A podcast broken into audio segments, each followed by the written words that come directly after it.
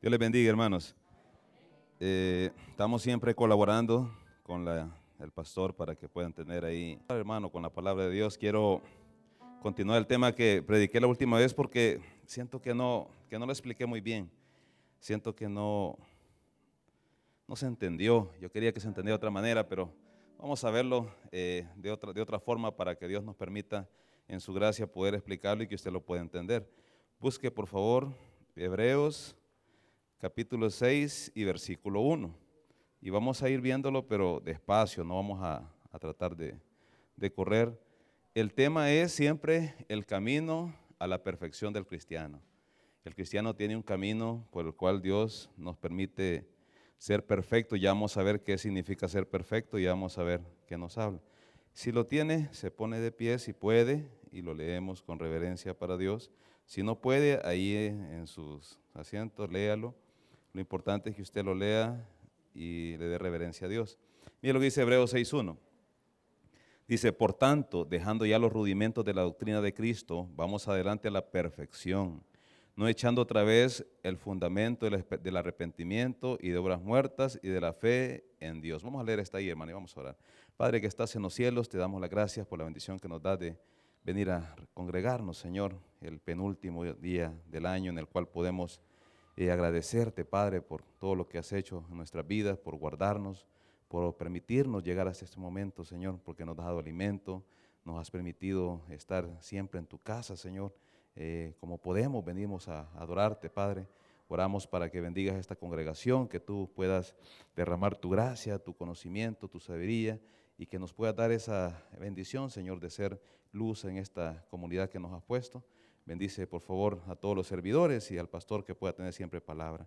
A cada hermano, Señor, que viene a escuchar tu palabra, que pueda eh, salir edificado y aquellos que venimos en necesidad, que también podamos recibir esa gracia y ese auxilio de parte tuya, Señor. Gracias, Padre, te lo pedimos todo en el nombre de Jesús. Amén. Tome asiento, hermano. Amén.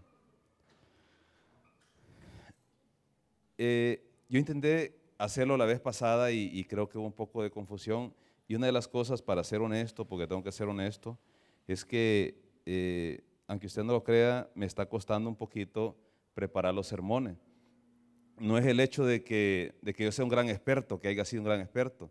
Simplemente es el hecho que cuando uno, hermano, deja de, de estar en comunión con Dios, cuando está metido en las cosas de Dios y de repente uno por algo motivo usted se aparta, eso le afecta a uno en la vida.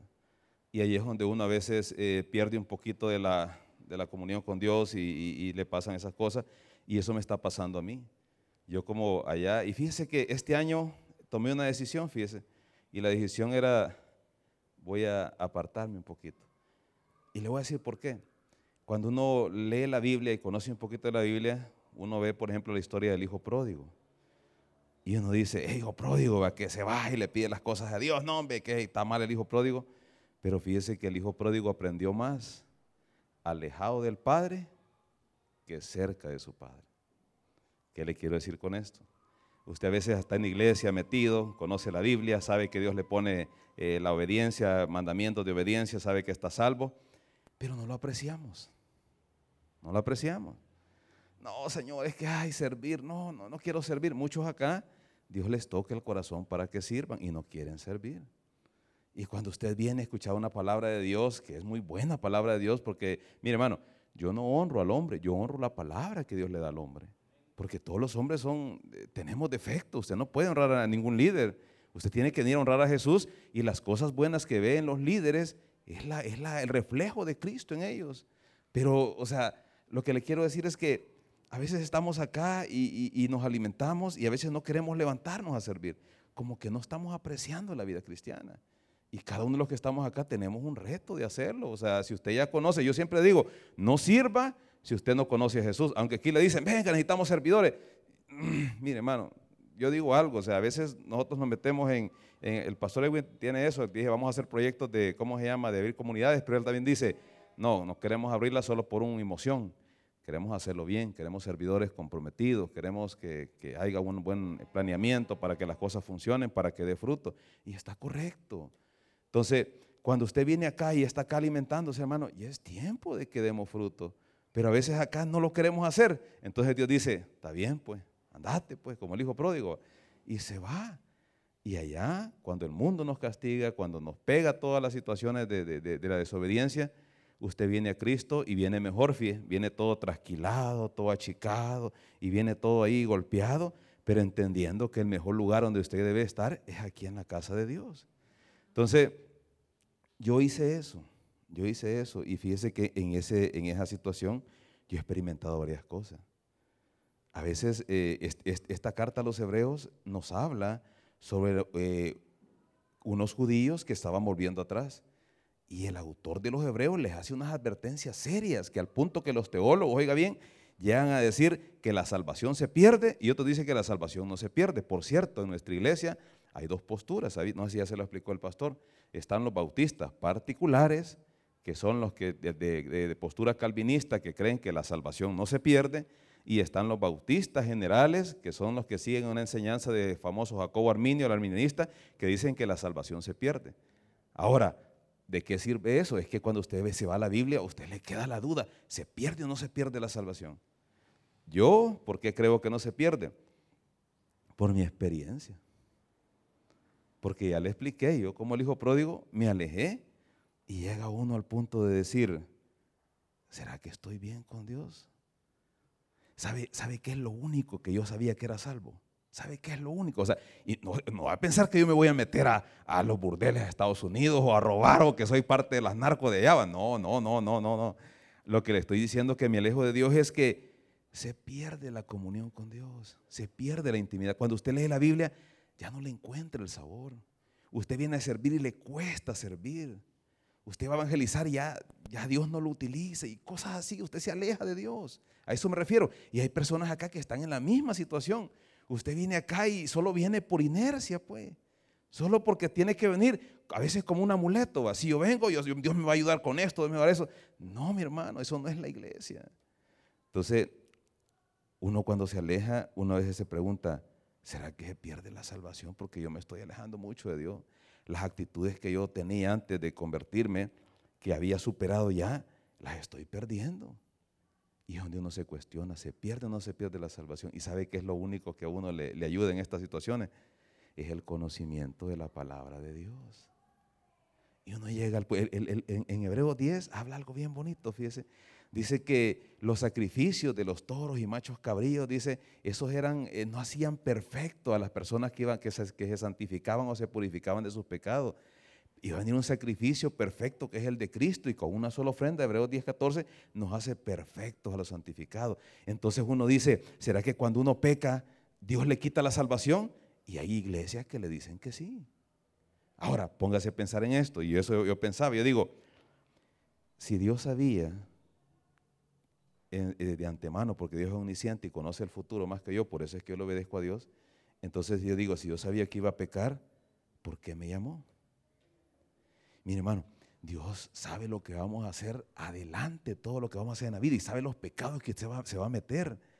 Y Dios no le da salvación porque usted lo merezca o porque usted no va a pecar. Le da la salvación por su gracia, porque Él quiere dárnoslo, porque Él dice, lo que dice Juan 3:16, de tal manera nos amó a nosotros, a los pecadores del mundo, que nos salvó por medio de su Hijo. Y eso basta para toda la vida, hermano. O sea, usted no va a perder. Ahora, oiga bien, Tal vez yo antes pensaba esto, decía, uno puede perder la salvación, ¿por qué?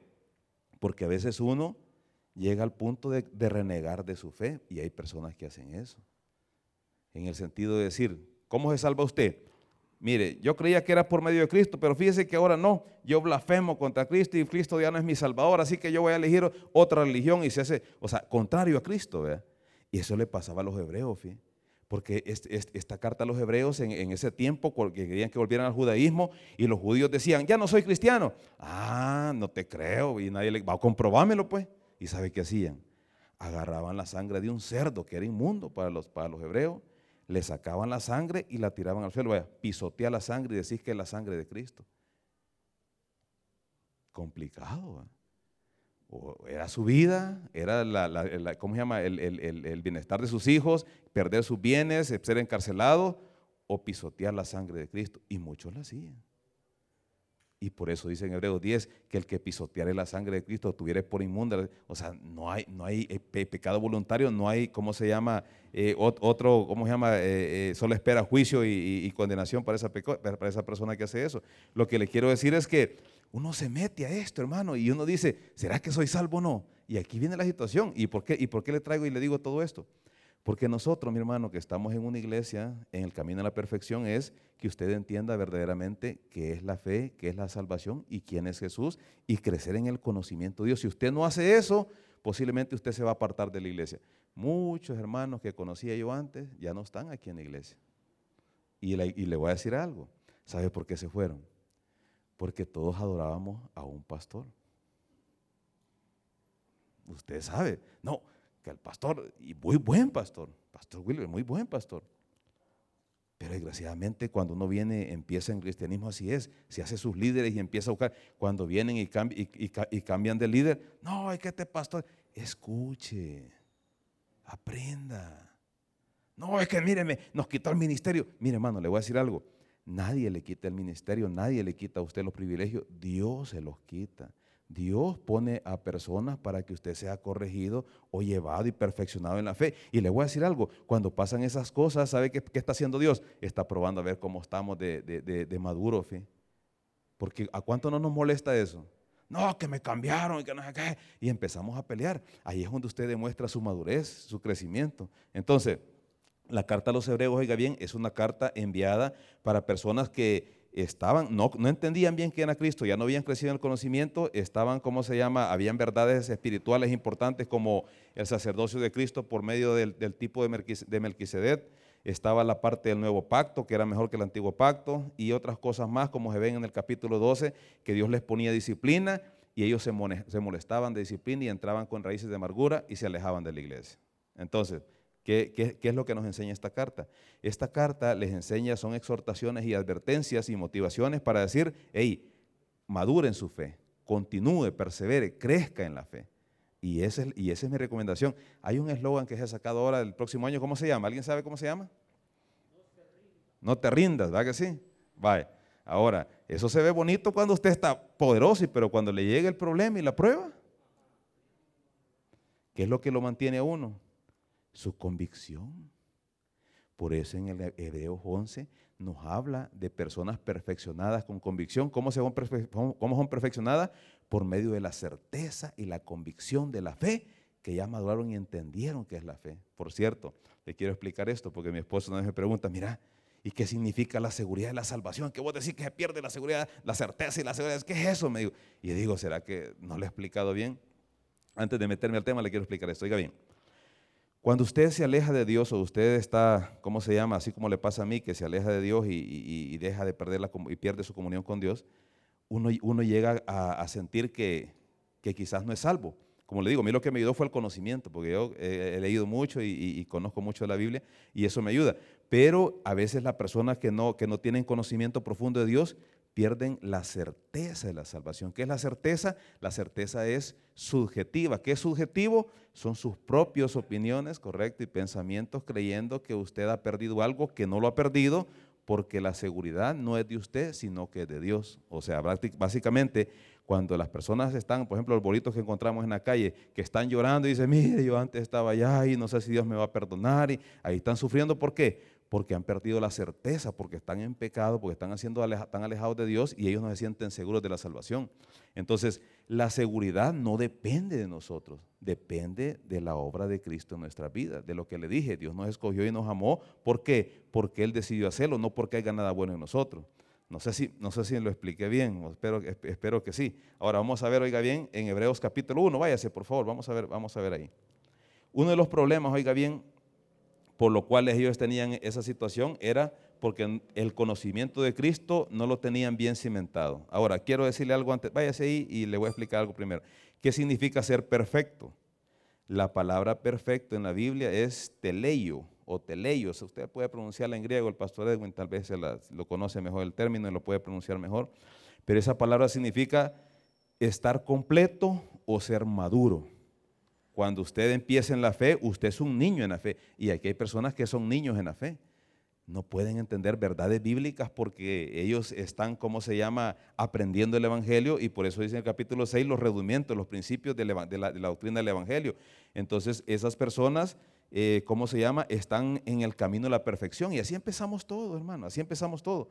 Pero con el tiempo, cuando usted va caminando, cuando usted va aprendiendo, cuando usted va sirviendo, cuando usted va experimentando las pruebas, como le expliqué la última vez en el caso de Abraham, Abraham, Dios lo llamó, salte de tu tierra y tu parentela, y Abraham, eh, ¿cómo se llama? Escuchó la palabra, creyó, pero cuando eh, se fue para allá, empezó a decir, hey, hay hambre, me voy a ir para Egipto. Entonces, como él era un niño en la fe y tenía a su esposa que era hermosa, ¿qué le dijo cuando entró a Egipto? Mira, decirle que sos mi hermana, tenía miedo que lo mataran. Él no sabía el, el Dios que tenía, que le podía proteger en cualquier circunstancia. Entonces él hizo, le dijo, voy a decir que es mi hermana, y así lo hizo dos veces con, con, con Amalet, parece que era el otro. Y Abraham iba, iba creciendo en su fe a tal punto que era una persona madura y entendía bien las verdades de Dios, tenía convicción y certeza, y Dios le dice, mira, anda a sacrificarme a tu hijo. Y, Dios se le pone una prueba a una persona, oiga bien, que Dios, no le pone una prueba difícil a una persona que es niño en la fe, le pone una prueba difícil a los que ya estamos maduros en la fe, los que ya tenemos conocimiento de Dios, y por eso les expliqué la vez pasada. Todos los que estamos acá, de alguna manera u otra, mi hermano, vamos a enfrentar una prueba de nuestra fe. Todos, todos es diferente a cada uno, como le expliqué. A usted no le, dije, le dijeran una prueba, mire, se va a ir para Estados Unidos, esté contento, yo quiero esa prueba, dijera usted, ¿va? quiere, muchos quieren ir para allá. Yo le digo algo, yo no quiero irme para allá, porque yo sé cómo es el mundo allá. Yo sé cómo funcionan las cosas allá. Por cierto, hace poco vi a un joven fíjate, que de Estados porque, ah, no, venía de Estados Unidos, pero eh, lo conocí por medio de otra persona. Andaba con aritos aquí, andaba con aritos aquí, y aquí tengo otro, me, tenía otro arito metido ahí. Y, le, bien contento, orgulloso, de que soy americano, que no sé qué, que soy legal y que no sé qué. Y me dice, y le digo, ¿y no te has tatuado? No, pero el otro año me tatuo mi proyecto para el próximo año. Y yo, como conozco cómo son allá, le empiezo a decir, hey, mira, va que ya son locos, vale, digo. Va que son bien maricones los bichos. No, no, no, trabajo. ¿Qué son? Le digo, va que son como, como están acostumbrados a que a todos se lo den. Mire, hermano, y le empiezo a decir, no, pero yo me voy a meter al army y voy a hacer tal cosa. Y le digo, no vas a poder. ¿Por qué me dice? No vas a poder.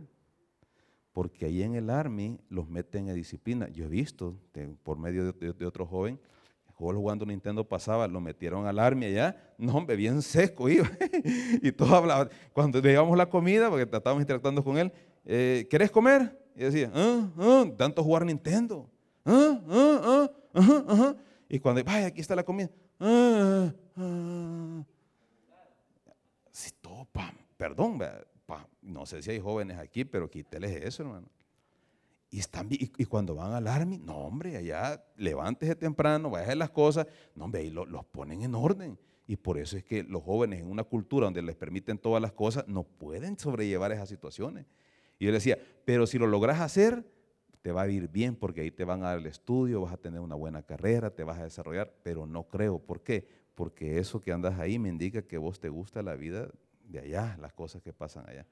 Mi hermano, venía bien contento al final, bien achicopalado se fue, yo, vámonos ya, este mucho me friega. Pero así es, hermano, ¿por qué, por qué le explico esto?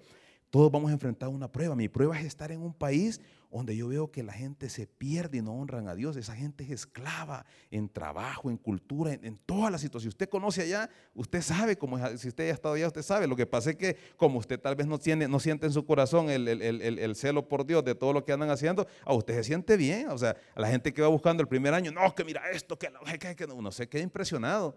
Pero a medida que usted va caminando y que va dejando de alimentarse espiritualmente, uno empieza a secarse y es donde dice, no, mejor prefiero estar en mi país con gente humilde y vea que estamos aquí, aunque no somos tan humildes, vamos pleitistas, pero yo digo que somos humildes.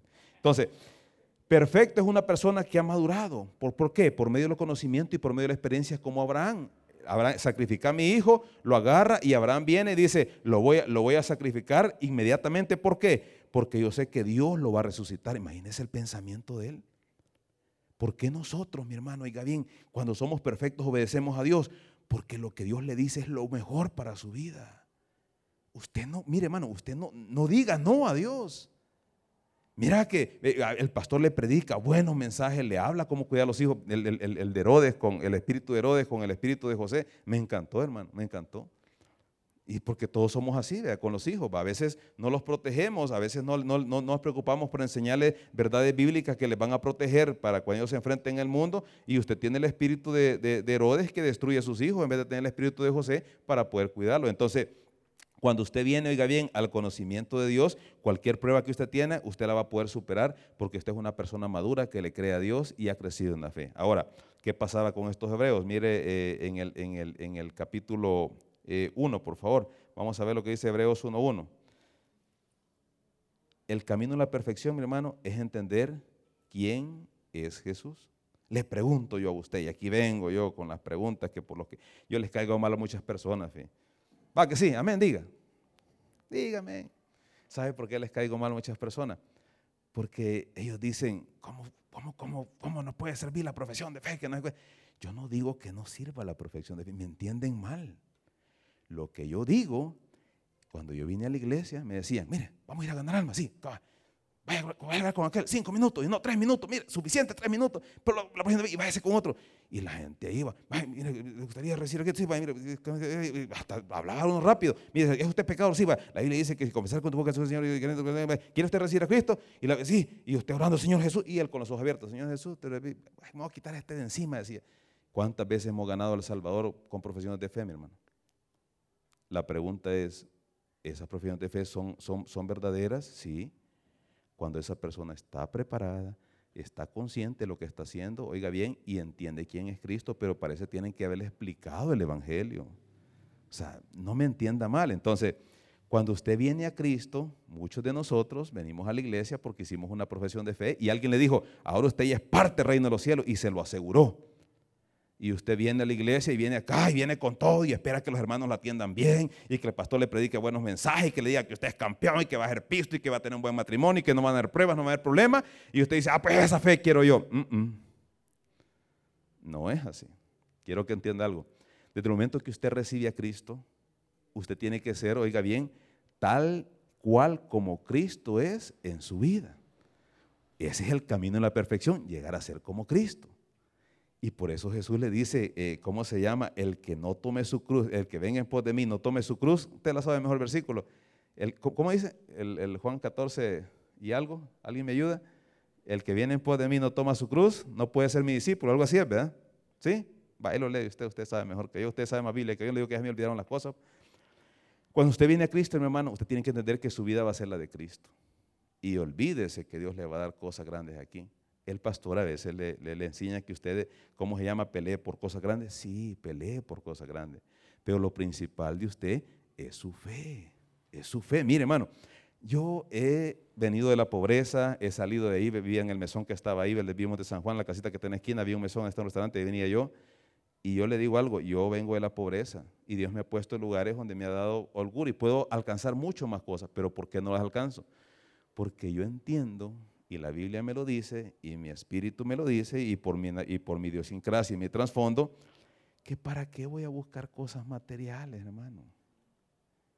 Mire, hermano, si usted va buscando lo material, usted corre el peligro, no puede servir a dos señores, que usted se desvíe las cosas materiales.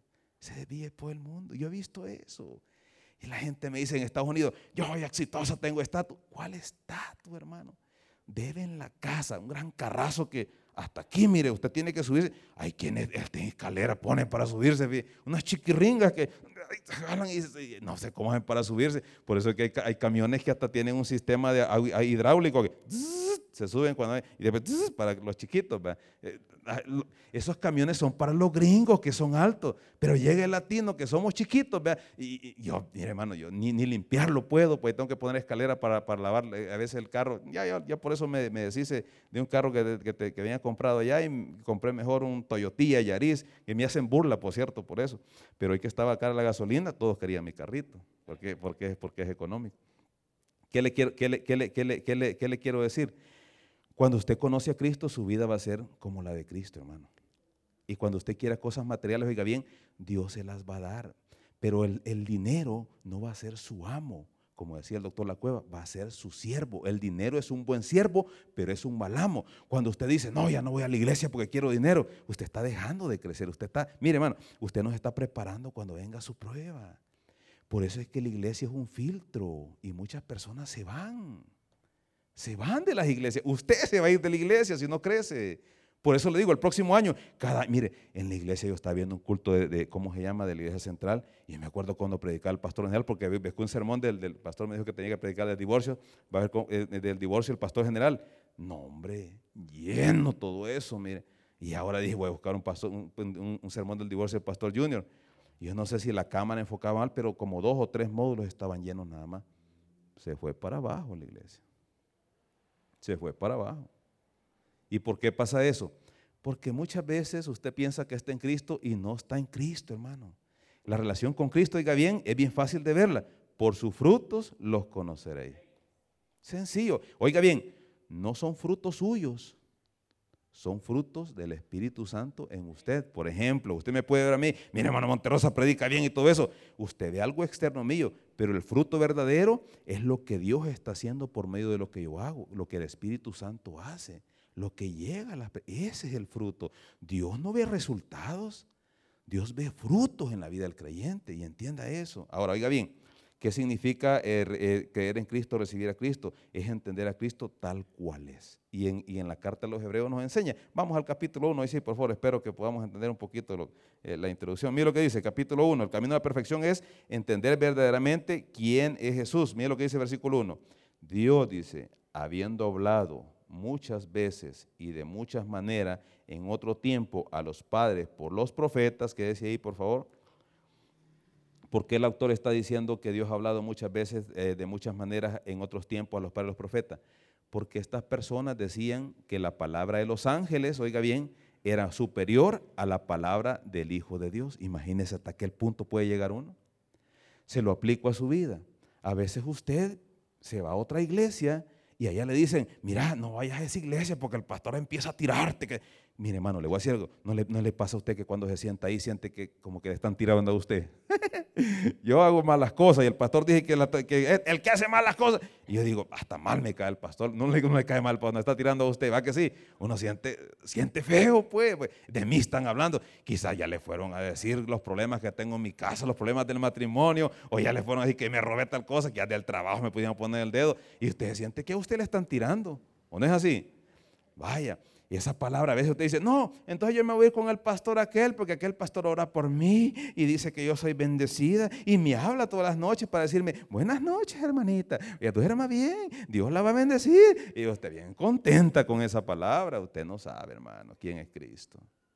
Usted tiene que entender cuando se viene a sentar esa silla y le enseñan la palabra, vaya a ver si es cierto lo que el hombre o cualquier predicador le dice. Es lo que tiene que hacer. Y si es cierto, ni modo reconozca que estamos mal. Y así es. Entonces, cuando dice Dios habiendo hablado muchas veces y de muchas maneras, lo que está diciendo es que Dios, en toda la historia, hermano, del Antiguo Testamento, 1500 años para formar ese, ese, Antiguo Testamento, Dios habló muchas veces a los profetas, por ejemplo, a Ezequiel por visiones, a Isaías por visiones, a veces hablaba audiblemente como lo habló a Moisés en la zarza, eh, ¿cómo se llama? A todos los padres Dios les habló y les habló con ellos los profetas, pero esos profetas, mi hermano, por muy grandes que sean, no es más que la revelación que trajo el Hijo. Mire el versículo 2, por favor. En, el, versículo dice, en estos postreros días, ¿cuáles son los postreros días? Los postreros días comprenden de la venida del Mesías, la primera venida hasta la segunda. Todo eso se conoce como los postreros días. Mire, nos ha hablado por medio de quién? Del Hijo. ¿Qué es lo que está diciendo el autor de Hebreo? como estas personas decían que los ángeles eran superiores, y le voy a decir algo, en el tiempo de Jesús había, y, este, esta es una segunda generación, pero aquí también habían historias, por ejemplo, de los ángeles. ¿Alguien ha leído o conoce un poquito del libro de Enoch, del que habla Judas? No, poquito.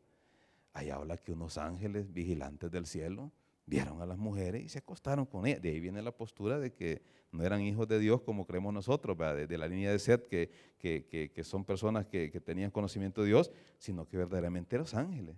Por eso... ¿Que no fue? Ajá, o sea, todas esas enseñanzas eran enseñanzas judías. De, hecho, los judíos, mi hermano, tenían, habían judíos que eran también hechiceros. ¿No, no se da cuenta que aparecen en la iglesia? No, nunca he leído. El libro de Hechos, ¿cómo se llamaba, pastor? Ezeba era uno, ¿verdad? los hijos de Seba, de un judío, busquen, los judíos eran. Los judíos tenían su cultura. Entonces, lo que estaba pasando es que ellos, oiga bien, querían volver al judaísmo, no porque eh, eh, eh, creían que era mejor, porque en, quizás a sus adentros creían que Jesús era superior, sino porque no querían sufrir persecución, porque la vida cristiana no es fácil, mi hermano. Le voy a decir por qué no es fácil. No es fácil porque usted va a sufrir la persecución, cuando usted es un cristiano verdadero, va a sufrir la persecución de todo mundo, incluso aquí mismo dentro de la iglesia. Yo a veces voy y le digo a alguien, mire hermano, usted no puede hacer eso. Usted no puede estar cuenteándose a la señorita. Usted no puede estar haciendo, robándose las cosas. Usted tiene que dar, usted no puede, ya se lo echó de enemigo.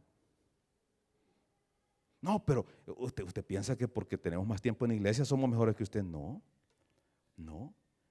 Entonces, oiga bien, usted acá lo que está diciendo, eh, ¿cómo se llama? Que estas personas estaban agarrando cualquier enseñanza por la persecución y decía, Dios nos ha hablado por medio del Hijo. Ahora, ¿Quién es el Hijo? Busque por favor Juan 1.18 para, entender, para atender eso. Juan 1.18. ¿Quién es ese Hijo? Mire, ya nos comió el tiempo. Tengo un problema, no puedo armar bien los sermones. Perdón, pastor, tengo seis páginas y no he pasado ni la...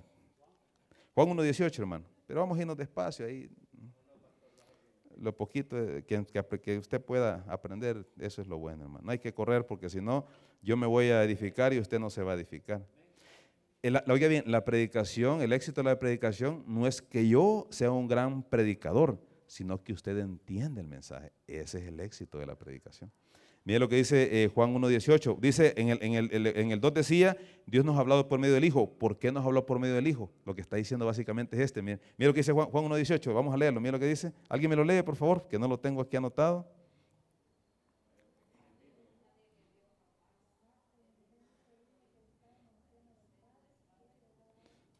Gracias, hermana, gracias. A Dios nadie le dio jamás el unigénito Hijo que está en el seno del Padre, nos lo, ha dado a conocer. Eso significa Jesús hace la exégesis, es el revelador del Padre a la humanidad.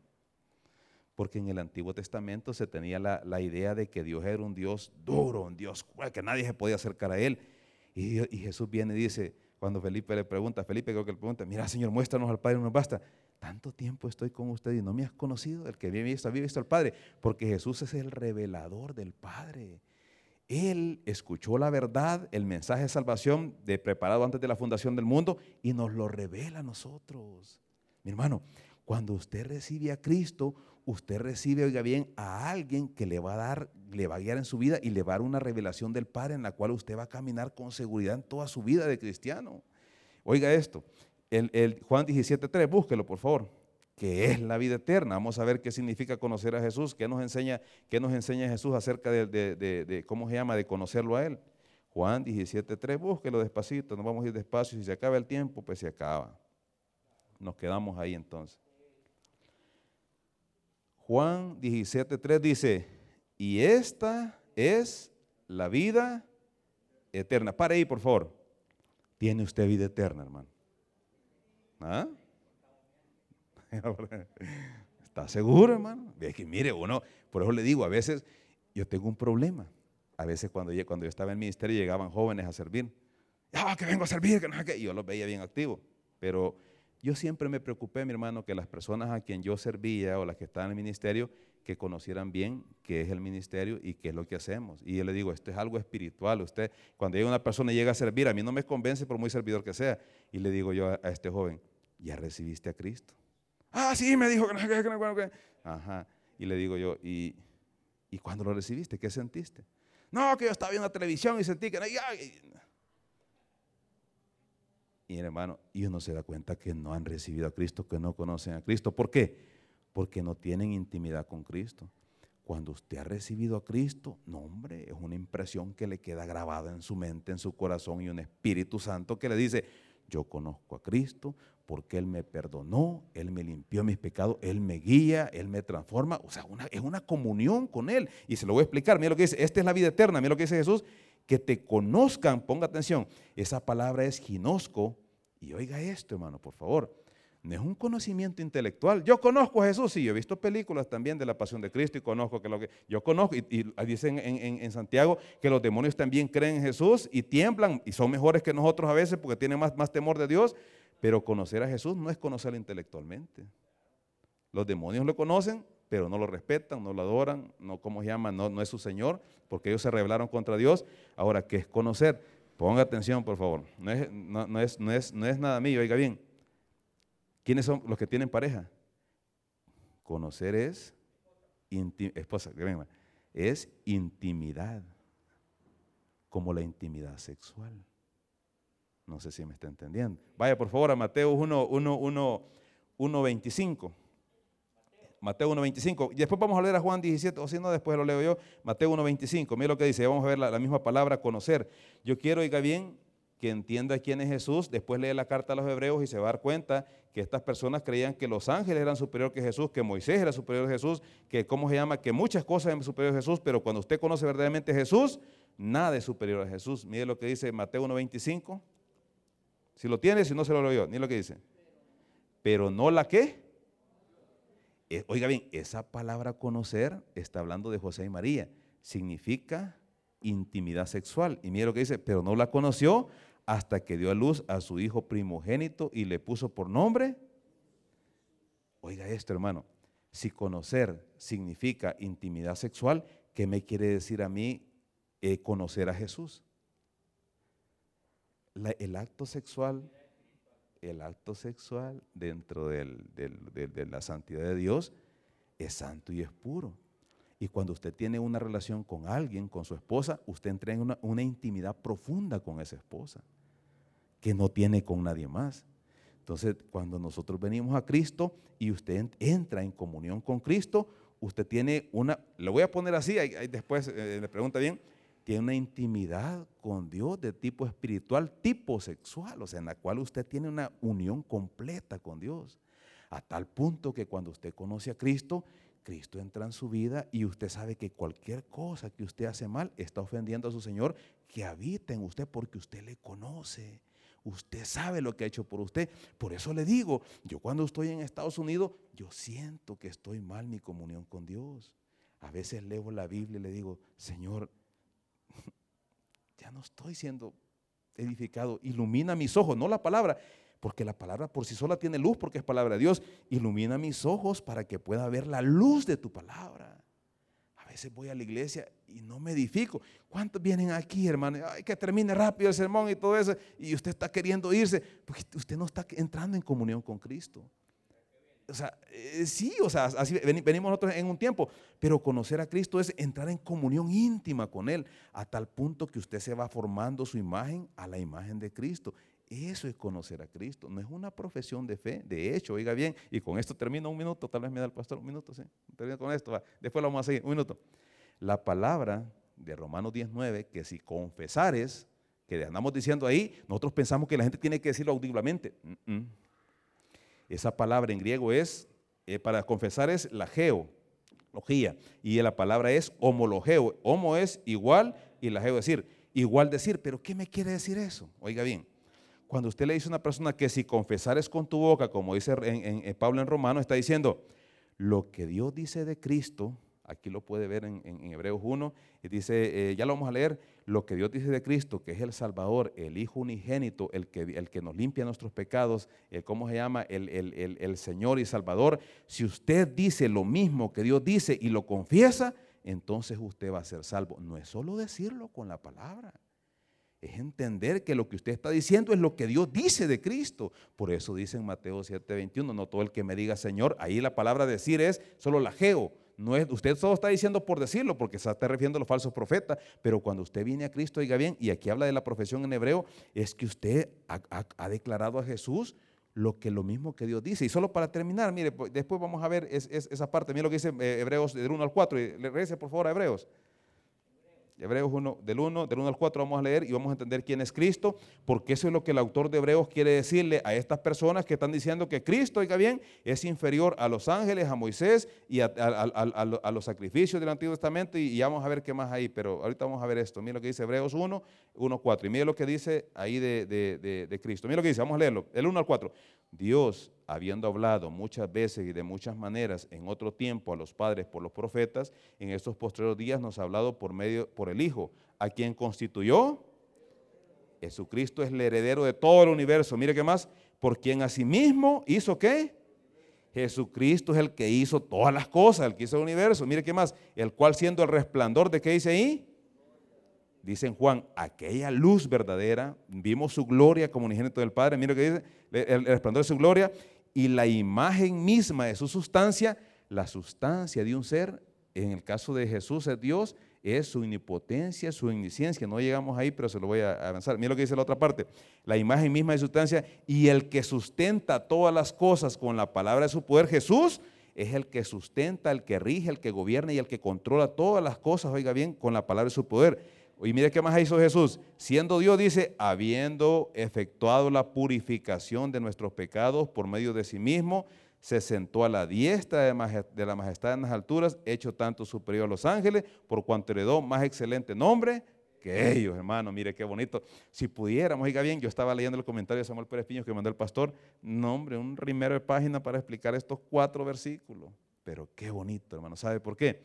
Porque usted, cuando usted entiende quién es Cristo y no es alguien que solamente usted le va a confesar para venir a sentarse en una iglesia y decir soy cristiano y vivir mi vida como yo quiero, no. Cuando usted entiende quién es Cristo, que es un Señor, oiga bien, es el heredero, el que gobierna todas las cosas, el que le sustenta su vida a usted y a mí, y cuando usted sabe que está en Él, usted, usted entiende, oiga bien, que es heredero de algo grande que Jesús nos ha dado, de una salvación, y eso jamás le va a votar a usted de su fe. Cuando usted entiende y conoce quién es Jesús, nadie le va a apartar de su fe. El problema es eso, que no conocemos y no crecemos en las cosas de Dios. Ahora, termino con esto. En el libro de Hebreos 11 aparecen muchos ejemplos de, la fe y solo quiero leer lo que dice Hebreos 11.1. ¿Qué dice Hebreos 11.1? Es pues la fe, la certeza. ¿Qué certeza?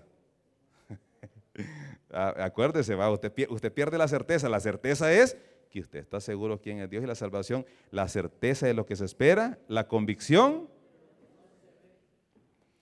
¿Y quiénes, quiénes tienen esa fe? Lea el capítulo 11 de Hebreo y se va a dar cuenta que esos hombres alcanzaron grandes cosas por medio de Dios, eh, 11.1, el 11.1 está ese, y lea todo el pasaje del 11 y al final del capítulo 11 también le dice que hay personas que así como alcanzaron grandes cosas, hay personas que dieron su vida por su fe, entendiendo que tienen una mejor herencia en Cristo Jesús, igual que nosotros la tenemos, hermano. Conozca de Cristo, conozca la iglesia, aplique, oiga bien, su inteligencia para conocer de Dios y el próximo año nada lo va a botar de su fe. Al contrario, usted va a dar fruto, usted va a ser un servidor que Dios lo va a utilizar para llevar la palabra, para servir en, las escuelas, para poder dar cualquier ministerio que le ponga y sobre todo para su familia, hermano, donde usted va a mostrar a Cristo y las personas van a venir al Evangelio. Amén. Le seguimos después, si Dios lo permite. Vamos a orar.